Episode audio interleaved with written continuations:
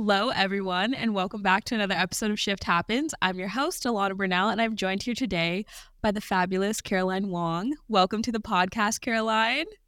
Thank you so much. It's such a pleasure to be here.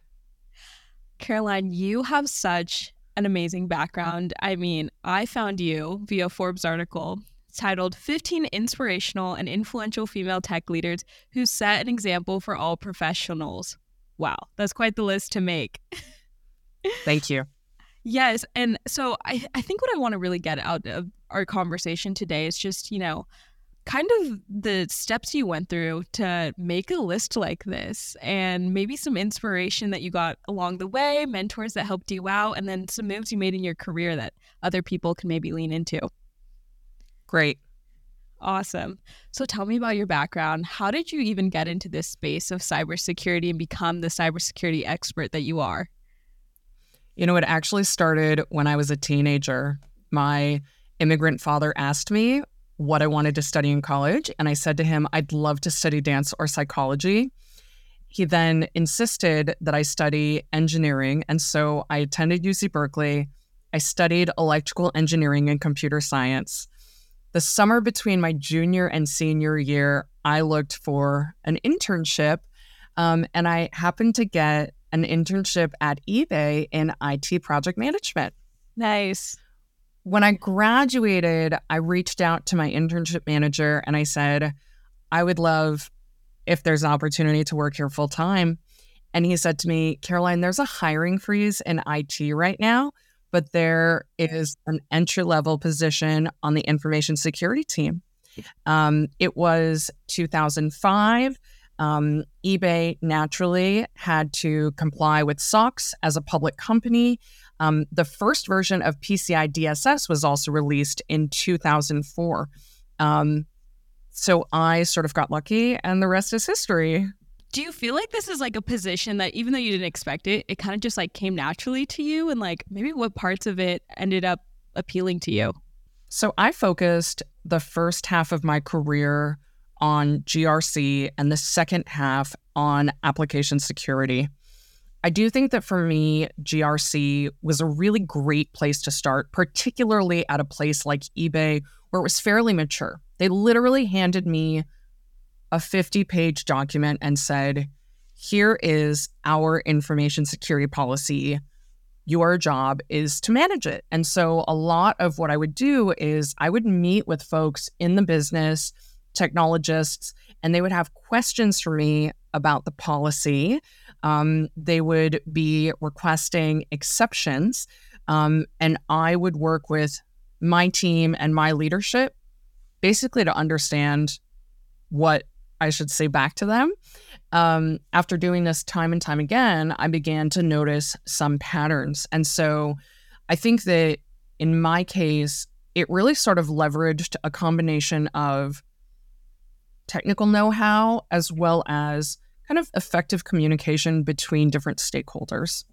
No, I think that's like a wonderful journey. And a lot of people actually go through that, right? They get into something that they weren't quite expecting, especially in this tech landscape. And then it ends up being something that kind of sets the stage for the rest of their career. So I want to talk to you a little bit about the role that you're in right now. You're Chief Security Officer at Cobalt. How is it going? So, fun fact it is CSO, which in our field is often chief security officer. At Cobalt, our CISO, our chief information security officer, actually reports to me. I'm our chief strategy officer. Um, and it's a it's a super fun role. Um, I actually joined the company when it was just 10 people in 2016. And today I oversee all of our delivery operations, I oversee our strategic planning function. Um, I also oversee our internal security and IT. Um, so it is super fun uh, and really broad. Yeah, you seem like you wear a lot of hats. Um, and I think when I was researching you, there was all of this talk around, you know, Caroline is this like pioneer of championing women in tech. And again, we have this conversation, right? I feel like you're just so much more than that. I feel like you go a step beyond just championing women, but also just being a leader in the space. So I'd love to talk to you a little bit about your leadership role right now um, and getting into your philosophy about leadership. I think that like I am who I am and I can't help it. Like I am a female of color and like I didn't make any of those decisions, but like here I am. And one of the things that kind of turns out to be a side effect of the work I do, which the work I do is all about purpose and mission and impact. And the fact that I get to be a chief executive at a growing, successful cybersecurity company, and I happen to be a female of color, just is like cool, you know? It, it, it just, I think, is a representation thing. Um, and I think that one of the things that's been really interesting to me about leadership, particularly in the last few years, earlier in my career, I went through a transition like maker, individual contributor to manager. And more recently, I've made the transition from manager of makers to leaders of managers. And in fact, leading like I have directors on my team, I have a vice president on my team. And so that is actually an entirely different type of leadership. Um, leading the, str- the strategy function uh, for a company uh, is also an entirely different type of leadership um, right. than I have uh, been able to do in past roles. So that's it's been it's been super fun and I think for me what I love the most about it is I get to learn every day. The other thing that is really core to my leadership philosophy is my direct reports are like a hundred times stronger in their subject matter areas than I am. They are the experts, not me. Um, and I strive to work with teams uh, and support teams and lead teams uh, who are much more skilled uh, than I am. Yeah, I think too, like when you when you're leading these teams of experts, you're also an expert yourself, right, in the field, and you have your book that just made the secure cybersecurity Hall of Fame. Congratulations on that. Do you want to talk a little bit about um, your LinkedIn learning courses and your recent book, Security Metrics? Yeah. So Security Metrics, a beginner's guide. You know, this for me was so exciting. Uh, I published it in 2011 with McGraw Hill. In 2022, as you mentioned, it was inaugurated into the Cybersecurity Canon Hall of Fame. What that means, thank you so much, is it it's sort of this timeless resource for cybersecurity professionals on the topic of metrics. Um, and for me, that's like deeply meaningful. Fundamentally, I think that security practitioners are always trying to manage risk with limited resources. And so it's extremely important to try and use data to inform the decisions that we make and the actions that we take. Um, so, yeah, I also, you know, getting to be a teacher is also something that is super meaningful to me. Um, and today, one of the primary ways that I do that is by developing and recording courses on LinkedIn Learning. Um, so I've got one about security metrics. Actually, it basically contains information on everything I've learned since the security metrics book was published in 2011. Um, I also teach courses on the OWASP top 10 as well as general cybersecurity at work. I think that one of the things about the cybersecurity industry is fundamentally none of the concepts are that complicated, but sometimes we use like really silly words and we use them in ways that make no sense to anyone who's outside the industry. And it is a personal goal of mine to try and just translate cyber speak into regular speak. No, I think that's definitely where we relate. Like, I, again, in our like previous conversation, we were talking a little bit about like how I aspire to be someone that's like really like an an expert in my industry, but there's a learning curve and we need people like you that are willing to like take a step back there are these big leaders in um, these high positions are willing to take a step back and be like, okay, how can I empower like the next wave of people that want to be educated in my space? So thank you for doing that. Shifting gears, I also want to touch on something you said about you like being a teacher. Um, and I feel like, you know, we learn how to be a good teacher from other good teachers and mentors. Um, and you're very public about an, a mentor that was influential for you. So I'd love if you could talk a little bit about that. I got my sort of big break at eBay on the global information security team when I began to work with Dave Cullinane. Dave had previously been the CISO at Washington Mutual. My security metrics book is dedicated to Dave. And one of the really important things that Dave taught me was the power of a network. I think that fundamentally, something that I've really realized about leadership over the years is there's only so much that any one of us can get done. But if we are able to collaborate with others, then the potential impact, the potential improvement and progress that we can make is so much greater. And Dave taught me about this in a certain way. As a CISO, he always had a really open door policy when it came to cybersecurity vendors, which is a little bit unusual for CISOs.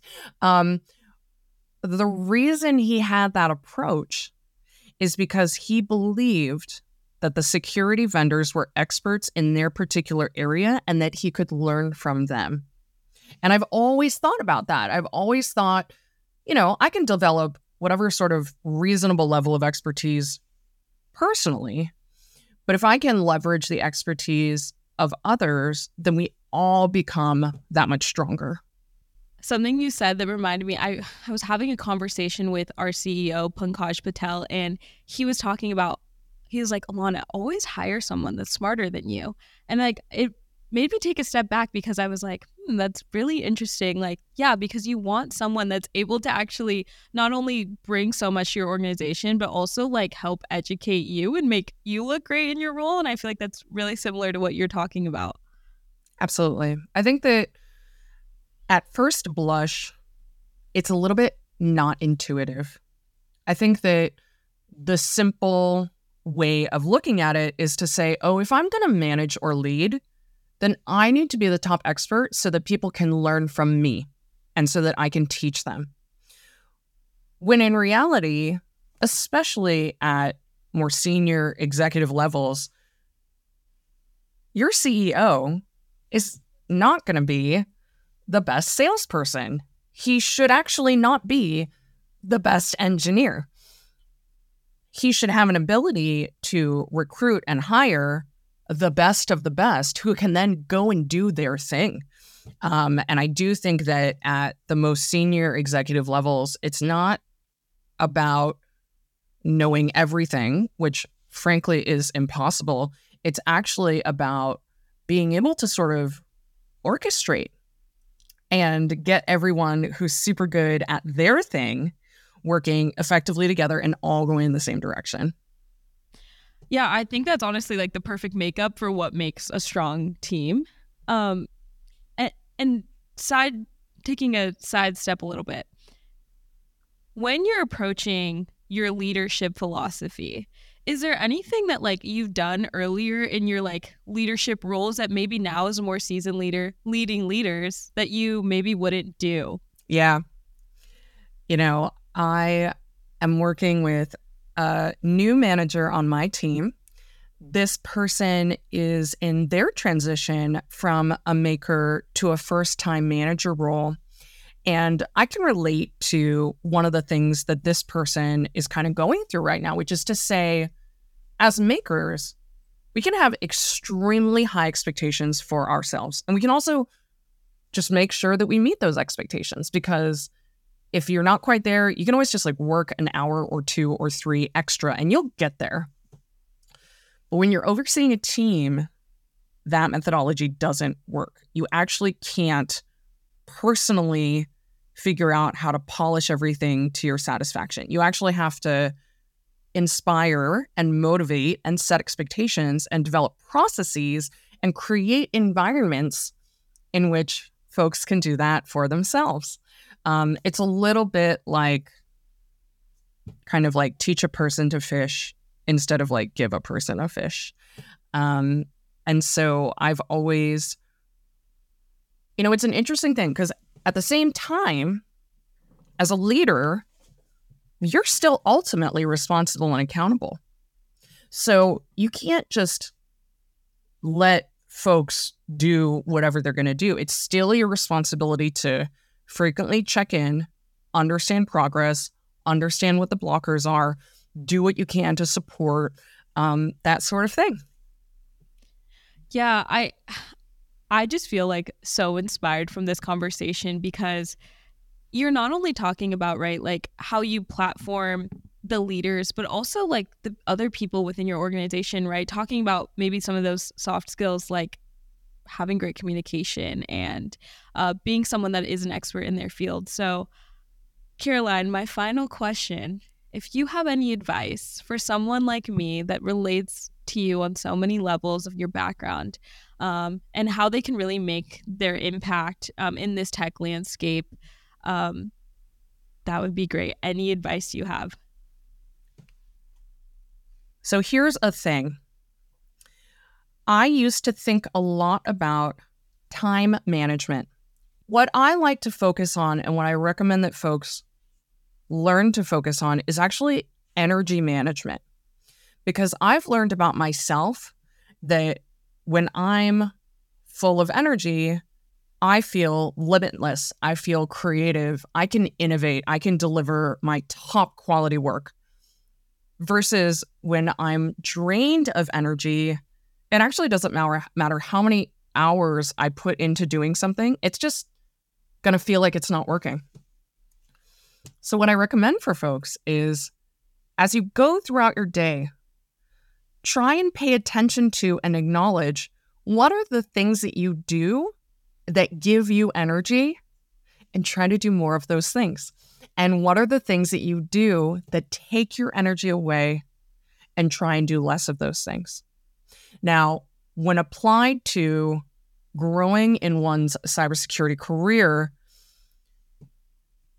you know, cybersecurity is so multidimensional. There are so many directions in which you could choose to learn. And it is up to each of us to navigate the confusing landscape of what to learn about. There was a particular point in my career where I was like really trying to become a cryptography expert. Cryptography is super hard. It is really complicated and it's kind of like not my forte. So there's other stuff that I could go and do. I would say, learn and learn and learn. And sometimes when you're learning, you're gonna come up against something and it's gonna be like really boring yeah. or really hard. And when that happens, it's actually time to like choose something different. There's actually an opportunity for us to just do things that we'd like more. Like that can be kind of scary though, right? Yeah, yeah. I mean, what what a concept you know uh, giving ourselves permission to notice what we like and don't like and then trying to do more of what we like. Like mm. if i'm trying to learn a new concept there are options available to me. I could read a book. I could listen to a podcast. I could read a white paper or a blog. I could watch a youtube video. And i happen to know that for me i learn best when i'm listening to stuff on audio. So podcasts work really well for me Yay, we're on a podcast. the other thing for me is there are some great people who make really great YouTube educational videos. So instead of like yeah. trying and trying to like get through a textbook that's just not like working for me, I can just be like, oh, like this actually isn't working for me. Let me go try another thing. Another thing for me happens to be um, like when I'm reading text on a screen, it's like fine. But if I'm really trying to learn something, I'll go print it out, get a highlighter, and just like be with the physical paper.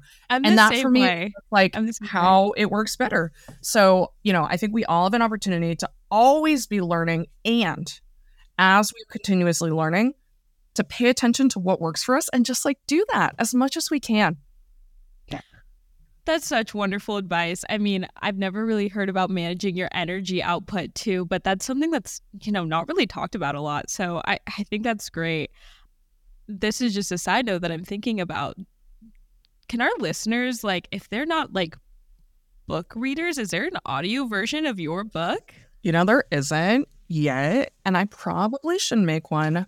But what I will say is the security metrics course on LinkedIn Learning is both video as well as audio. Um, and I will I will post um, an update on my LinkedIn where if anyone connects with me or follows me, then you'll be able to watch that course at no cost. You won't it won't require a LinkedIn learning license to watch it. So yeah, and actually that's kind of a fun new idea. Maybe I should like, you know, do that um, because that would be so much fun for me. Um, and I do think that it might be useful for folks um, who happen to learn best in that way. Yeah, totally. I think that's also an excellent segue. Where can people keep up with you? You have an amazing podcast. I'd love for you to talk a little bit about that. And yeah, where can folks follow you? LinkedIn is the place to find me. You'll find stuff about the podcast, which is called Humans of InfoSec. Um, you'll find information about my books and my writing um, and my courses. Um, and I'd love to connect with folks. So um, if you're watching this podcast and something speaks to you, please connect with me on LinkedIn. Send me a note. Tell me something about yourself. I'd love to get to know you. Amazing. Thank you so much, Caroline, for being on our podcast. Um, folks, you can subscribe and listen in for the next episode of Shift Happens. Thank you so much.